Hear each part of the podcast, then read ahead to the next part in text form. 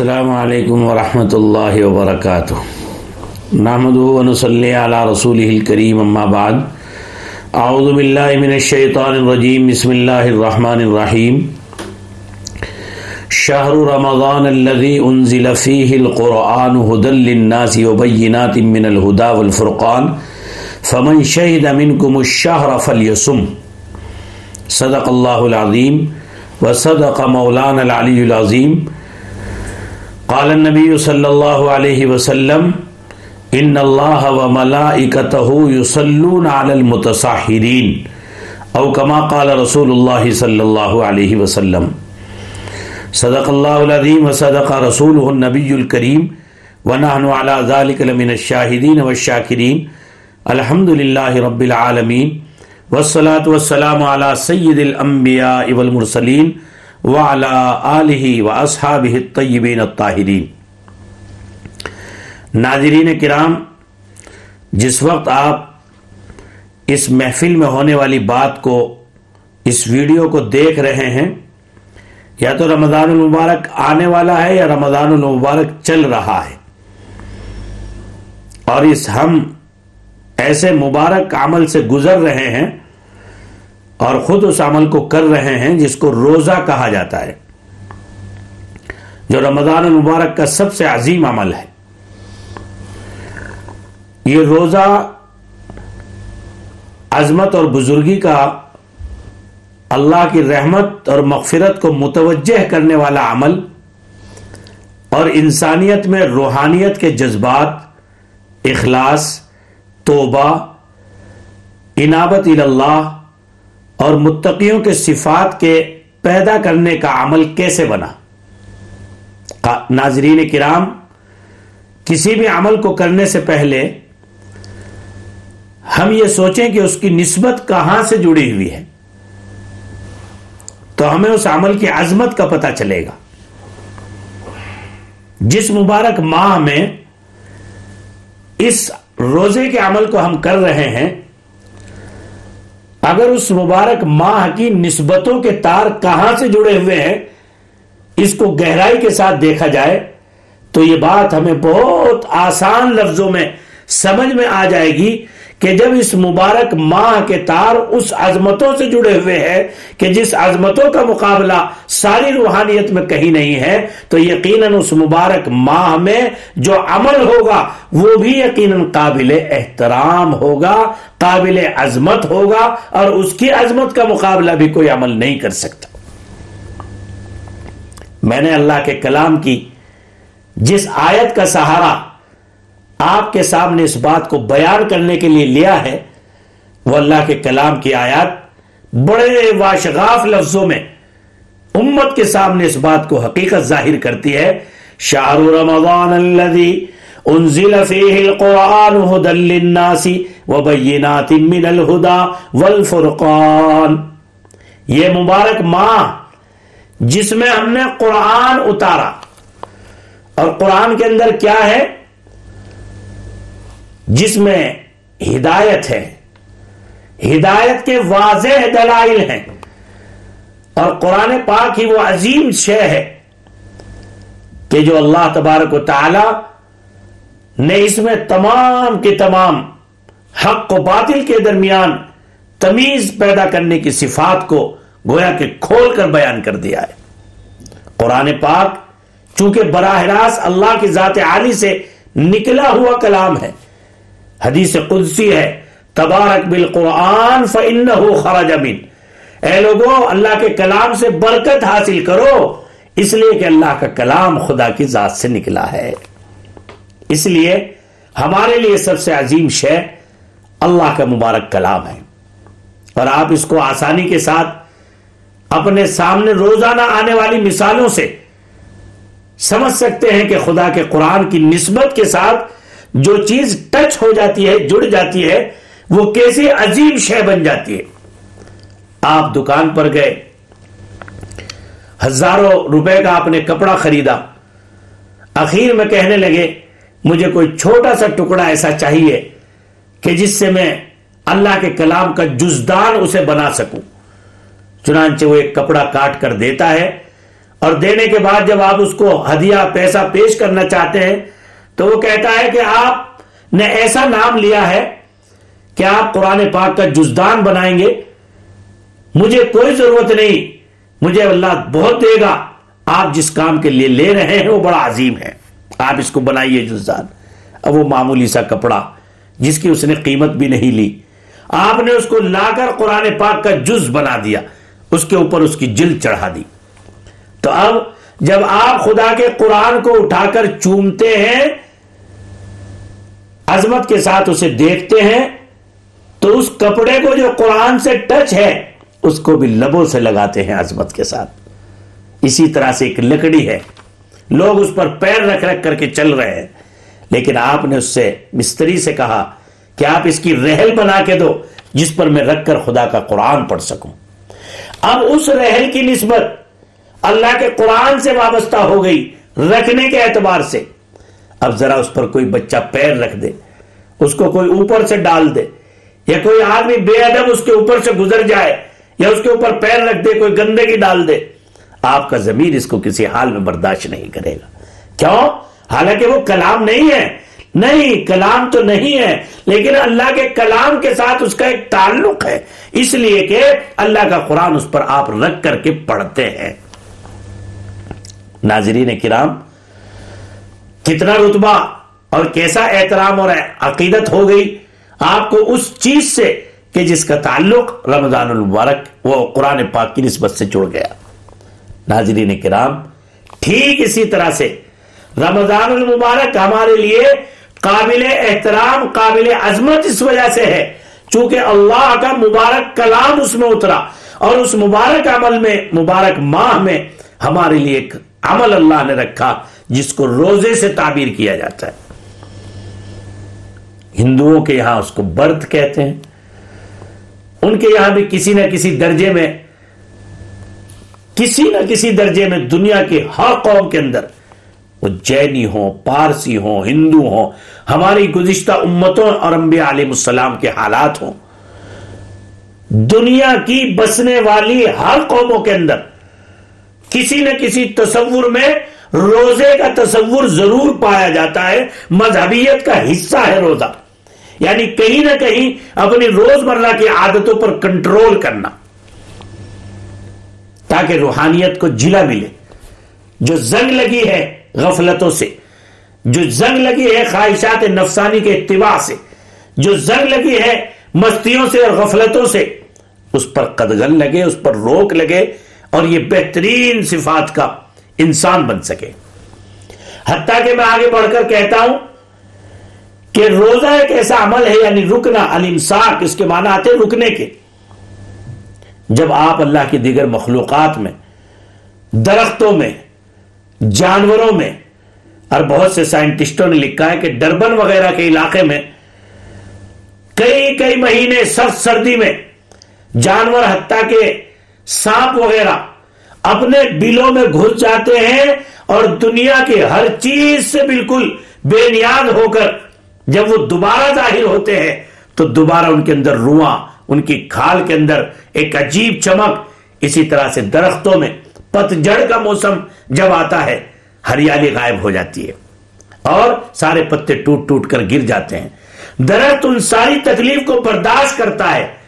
اور اس برداشت کرنے کے نتیجے میں اس پر جو دوبارہ ہریالی آتی ہے، دوبارہ پتے آتے ہیں، دوبارہ جو فروٹ اس کے اندر پیدا ہوتے ہیں، سارا جہان اس کی رانائی کو دیکھتا ہے۔ تو گویا کہ یوں کہنا چاہیے کہ اللہ کی صرف مسلمان ہی نہیں، صرف جو ہے گزشتہ امتیں اور ان کے انبیاء ہی نہیں، بلکہ ساری قوموں میں روزوں کا تصور موجود ہے۔ ساری مخلوقات میں روزوں کا تصور موجود ہے، حتیٰ کہ اشجار نباتات میں بھی روزے کا تصور کسی نہ کسی حد تک موجود ہے اور روزہ نئی توانائی، نئی زندگی، نئی روحانیت، نیا جوش اور نیا جذبہ پیدا کرنے کا بنیادی ذریعہ ہے۔ اور آج ساری دنیا ناظرین کرام اس کے لیے فکر مند ہے کوشاں ہے کہ ہم کس طرح سے ترقی کریں، کس طرح سے ہم آگے بڑھیں، دنیاوی لائن میں ہم کیسے ہیرو بنے تو آج یہ مذہب کا طالب علم آپ کو یہ بھی بتاتا چلے کہ روزہ وہ مبارک عمل ہے کہ جس کے اندر اللہ تبارک و تعالی نے جہاں آخرت کی ایک سے ایک لازوال نعمتوں کا وعدہ فرمایا، اپنی رضا کا وعدہ فرمایا اپنی محبت و معیت کا وعدہ فرمایا۔ اور ایک روایت میں ہے، صحیح بخاری شریف کی روایت ہے۔ صفحہ دو سو چون، جلد نمبر ایک پر روزے کے انعامات میں بیان کرتے ہوئے اللہ کے نبی صلی اللہ تعالی علیہ وسلم اللہ کی طرف سے ارشاد عالی فرماتے ہیں وانا اجزی بھی جب دیگر اعمال کے انعامات کے دینے کا مسئلہ آئے گا، تو دوسروں سے دلوا دیا جائے گا۔ لیکن جب روزے کا مسئلہ آئے گا، تو حدیث قدسی اللہ ارشاد فرماتے ہیں، روزہ میرے لیے ہے اور میں ہی اس کا بدلہ دوں گا۔ آپ ذرا اس کی عظمت پر غور کر سکتے ہیں کہ کوئی انعامات کی تقسیم کی مجلس چل رہی تھی۔ اس میں عام آدمیوں کے ہاتھوں سے کسی کو گفٹ دلوا دیا گیا، کسی کو سند دلوا دی گئی، کسی کو گویا کہ انعام دلوا دیا گیا۔ لیکن یہ ایک خوش نصیب انسان آیا کہ جس کو ملک کے پی ایم نے، ملک کے راشٹرپتی نے، یا اس امت کے کسی بہت بڑے اللہ والے نے، صاحب معرفت اور اللہ کے بڑے نیک بندے نے۔ تو اس کے لیے کتنے بڑے فخر کی بات ہوتی ہے کہ خدا کے ایک برگزیدہ بندے کے مبارک ہاتھوں سے مجھے یہ انعام ملا۔ دنیا والوں کے یہاں سی ایم اور پی ایم اور مرتبوں کے اعتبار سے بڑے لوگوں کے ہاتھوں سے ملنے کی کتنا بڑا اعزاز ہوتا ہے، اس کو بڑے سے فوٹو بنوا کر اپنے گھروں میں رکھتے کیوں؟ مجھے انعام ملا بڑے کے ہاتھ سے۔ ایم پی کے، ایم ایل اے کے، سی ایم کے، پی ایم کے ہاتھوں سے انعام ملا۔ اللہ کیا ارشاد فرماتے ہیں؟ روزہ اس بندے نے میرے لیے رکھا، میں ہی اس کا بدلہ دوں گا۔ اور ایک روایت حدیث میں وہ انا اجزا بھی میں ہی اس کا بدلہ بن جاؤں گا۔ یعنی اللہ کی معیت و محبت حاصل ہو جائے گی۔ تو یہ دین کا طالب علم آپ سے کہتا ہے اور آپ کے حوالے سے سارے ایمان والوں سے کہتا ہے کہ روزہ وہ مبارک عمل ہے کہ جہاں اس پر اللہ نے روحانی اور اخروی سعادت مقدر فرمائی ہے روزہ اس کے حق کے ساتھ امت اگر ادا کرنے پر آ جائے اور اس کی صفات کے ساتھ اس کو ادا کرے، تو دنیاوی کامیابی، دنیاوی جاہ جلال، دنیاوی اقتدار، دنیاوی حکومت اور دنیاوی سیاست میں استحکام اور کاروباری استحکام اور معاشی استحکام جس کے ہم متلاشی ہیں اور دن رات فکر مند ہیں اس کے لیے بھی سیکھ اگر ملے گی، تو اس مبارک روزے کے عمل سے ملے گی۔ کیوں؟ روزہ آپ کو کس وقت اٹھنے کے لیے کہتا ہے؟ اس وقت میں اٹھنے کے لیے کہتا ہے جب اللہ آسمان دنیا پر آ کر ساری انسانیت سے خطاب فرماتے ہیں حل مستقفر فاغفر اللہ ہے کوئی معافی کا طلبگار کہ میں اس کو معاف کروں؟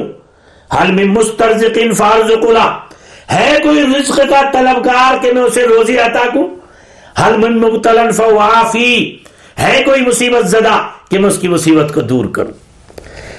دوستو، سوچو، انہی تین باتوں کی وجہ سے تو دن رات ہم مارے مارے پھرتے ہیں۔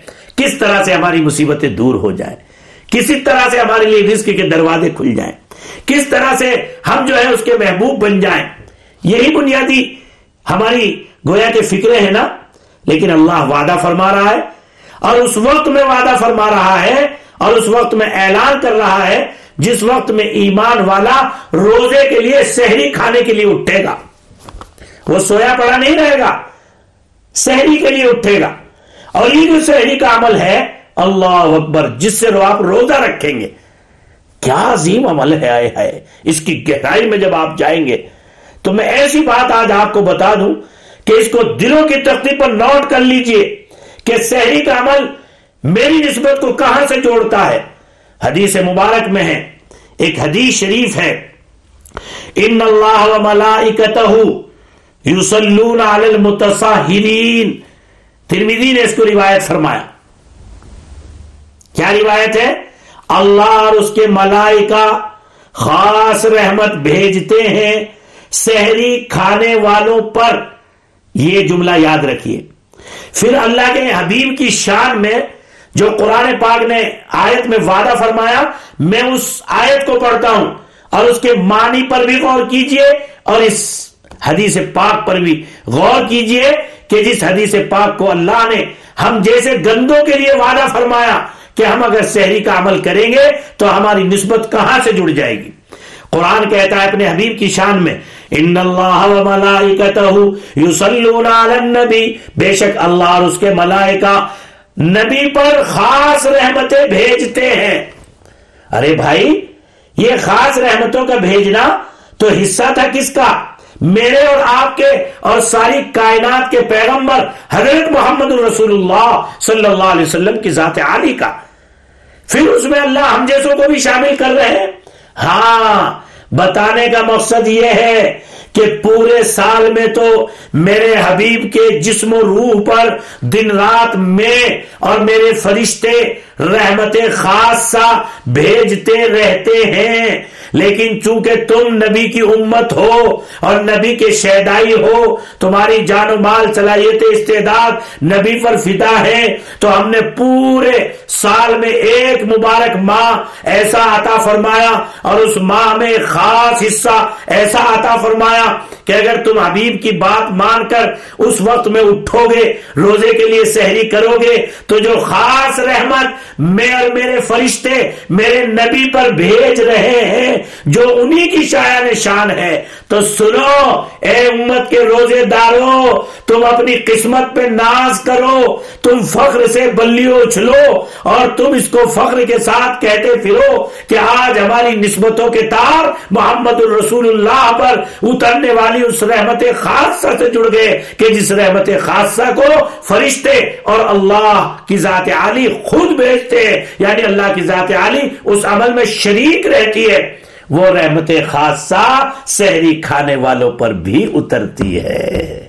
تو آپ اندازہ لگائیں کہ روزے کی شروعات ناظرین کرام ہماری نسبتوں کے تار کہاں سے جوڑتی ہے؟ ملائکہ سے جوڑتی ہے۔ اللہ کی ذات سے جوڑتی ہے۔ اللہ کی ذات سے جو خاص رحمت اپنے حبیب پر اترتی تھی اس میں ہم جیسوں کو بھی شامل کرتی ہے۔ تو کیا آپ اندازہ لگا سکتے ہیں کہ دنیا کا کوئی کام، دنیا کی کوئی عبادت جو ہم کرتے ہیں، چاہے وہ نماز ہو، رو، حج ہو زکات ہو، تسبیح پڑھنا، کوئی بھی عمل ہو، کیا اس عمل پر یہ وعدہ کیا گیا؟ اس لیے روزے کی عظمت اور فضیلت کے لیے۔ سہری میں اٹھنے کی جو روزے کی ایک بنیاد ہے گویا، نیت ہے گویا اس میں سستی نہ کیجیے اللہ کے واسطے اس رحمت خاصہ سے محروم نہ ہوئیے۔ رکھ لیں گے ہم تو روزہ۔ کوئی بات نہیں، بھوک نہیں لگے گی۔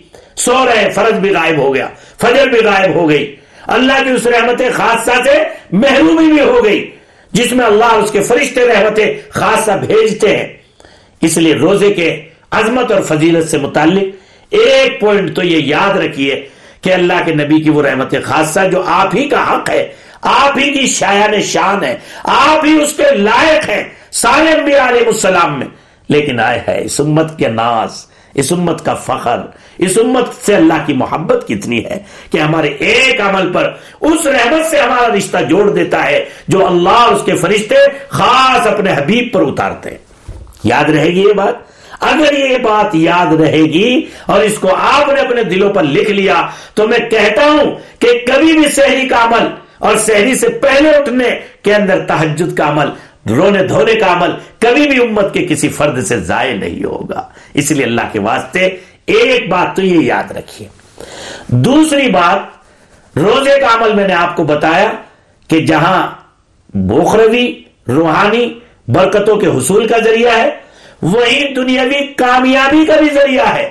جب بندہ ٹائم ٹو ٹائم اٹھنے کا عادی ہوگا، اللہ کی رحمت خاصہ اس پر نازل ہو جائیں گی۔ اور وہ مالک کا اپنے وفادار ہو جائے گا۔ مالک جیسے کہے گا، جس وقت کہے گا، کھانے کے لیے چھوڑنا اس وقت میں چھوڑ رہا ہے۔ جس وقت میں کہہ رہا ہے، کھانا شروع کرو، اس وقت میں کھا رہا ہے۔ کتنا مانتا ہے، دسترخوان بچھا ہوا ہے۔ ساری نعمتیں اپنے آپ لایا ہے۔ اور اندر آتے جو ہے پھڑک رہی ہے بھوک کے لیے۔ بچے چھوٹے چھوٹے بیٹھے ہوئے ہیں دسترخوان پر اور وہ نعمتوں کو کھا کر ذائقہ لے رہے کہہ رہے ابو آپ بھی کھائیے۔ امی آپ بھی کھائیے، باجی آپ بھی کھائیے، لیکن ان بالغ مرد و عورتوں کا جواب ہے، نہیں بیٹے، ابھی ہمارے رب کا حکم نہیں ہے۔ تو جو اپنے پالن ہار کا اتنا عادی ہو جائے گا، آکام کی اطاعت فرم برداری کا، وہ یقیناً کسی ورک شاپ میں ہوگا، کسی نظام میں ہوگا۔ تجارت میں ہوگا، کاروبار میں ہوگا شاپنگ مال کا مالک ہوگا۔ اس کو بھی ٹائم ٹو ٹائم اپنے نظام الاوقات میں آنے کا نظام اور عادت بن جائے گی۔ اور جب اس کی جد و جہد اور کوشش نظام الاوقات کے حساب سے ہوگی، خواہشات نفسانی پر کنٹرول ہوگا اور وہ ناجائز امور کو اپنے دنیاوی کاموں میں نہیں ڈالے گا، تو پھر اس کی ترقی دنیاوی کاموں کے اعتبار سے بھی ہوتی چلی جائے گی۔ اس لیے یہ بات نوٹ کیجیے کہ روزہ جہاں مبارک عمل ہے، اللہ کی رضا و رضوان کے حاصل ہونے کا۔ اللہ روزہ جہاں مبارک عمل ہے، خدا کی رحمت خاصہ میں شامل ہونے کا۔ روزہ جہاں عمل ہے، ہمیں اللہ کی صفات کے پیدا ہونے کا ذریعہ ہے۔ خدا کی صفات کو ہمارے اندر پیدا کرتا ہے۔ وہی دنیاوی کامیابیوں کی ضمانت بھی اللہ تبارک و تعالیٰ نے روزے کے عمل کے عادی ہونے کے اندر رکھی ہے۔ یہ بات اگر ہم دل کی گہرائیوں سے لے لیں تو کوئی بالغ مرد عورت ایسا نہیں ہو سکتا کہ جو اس مبارک رحمتوں کے مبارک ماہ سے محروم ہو جائے اور وہ روزے کے عمل کو اپنی زندگی کا حصہ نہ بنائے۔ اس لیے یہ دو بات آج کی محفل میں کہ روزہ عظیم کیوں ہے؟ اس لیے کہ اس کی نسبت اس ماہ سے جڑی ہوئی ہے کہ جس ماہ کے اندر اللہ اکبر۔ اللہ کا قرآن نازل ہوا۔ اور قرآن کی نسبت جس چیز سے جڑ جاتی ہے، وہ دنیا میں عظیم بن جاتی ہے۔ اس لیے مبارک ماں عظیم بن گیا۔ مکے میں قرآن پاک اترا مکت المکرمہ بن گیا۔ یسریف تھا مدینہ، وہاں جا کر قرآن اترا، تو مدینت المنورہ بن گیا۔ دنیا کے جس حصے سے، جس انسان سے جس قلب سے قرآن کا رشتہ جڑتا ہے، وہ عظمتوں، بلندیوں، رفعتوں کی سیڑھیوں پر چڑھنا شروع کر دیتا ہے۔ سیدنا ابو بکر قرآن کی نسبت سے جڑے تو سیدنا صدیق بن گئے۔ سیدنا عمر، اللہ اکبر۔ کہتے تھے، مجھے تو اونٹ بھی چرانے نہیں آتے، لیکن امیر المومنین بن گئے۔ عمر ابن الخطاب بن گئے۔ جدھر عمر گھومتے تھے، ادھر حق گھوم جاتا تھا۔ عادل بن گئے، عثمان جن نورین بن گئے، علی کرم اللہ وجہ بن گئے۔ سارے کے سارے صحابہ رضی اللہ عنہم و رضو بن گئے۔ اللہ ان سے راضی ہو گیا اور وہ اللہ سے راضی ہو گئے۔ اس کی سند اور اس کی سرٹیفکٹ گویا کہ حضرات صحابہ کو مل گئی۔ بس ناظرین کرام، آج کی اس مبارک محفل کا خلاصہ، دو ہی باتیں ہیں کہ روزہ ہماری دینی دنیاوی کامیابیوں کا، روحانیت کو زندہ کرنے کا اور دنیا میں ہمارے کاروبار، معاش کے لیے ایکٹیو ہونے کا اور گویا کہ ہماری اوور ہالنگ اور روحانی تربیت کا ورک شاپ ہے۔ اس کو، اس عظمت کا خیال رکھ کر کے جب ہم رکھیں گے تو انشاءاللہ یہ ہماری زندگیوں میں جلا پیدا ہوگا، ہماری زندگیوں میں نکھار آئے گا، زندگیاں نورانی بنے گی اور ہم میں ایک سال تک اللہ کی محبت اور معرفت کو حاصل کرنے کی راہوں پر چلنے کے لیے ہمارے لیے راہیں کھلیں گی۔ اللہ ہم سب کو عمل کی توفیق عطا فرمائے۔ وآخر دعوانا ان الحمد للہ رب العالمین۔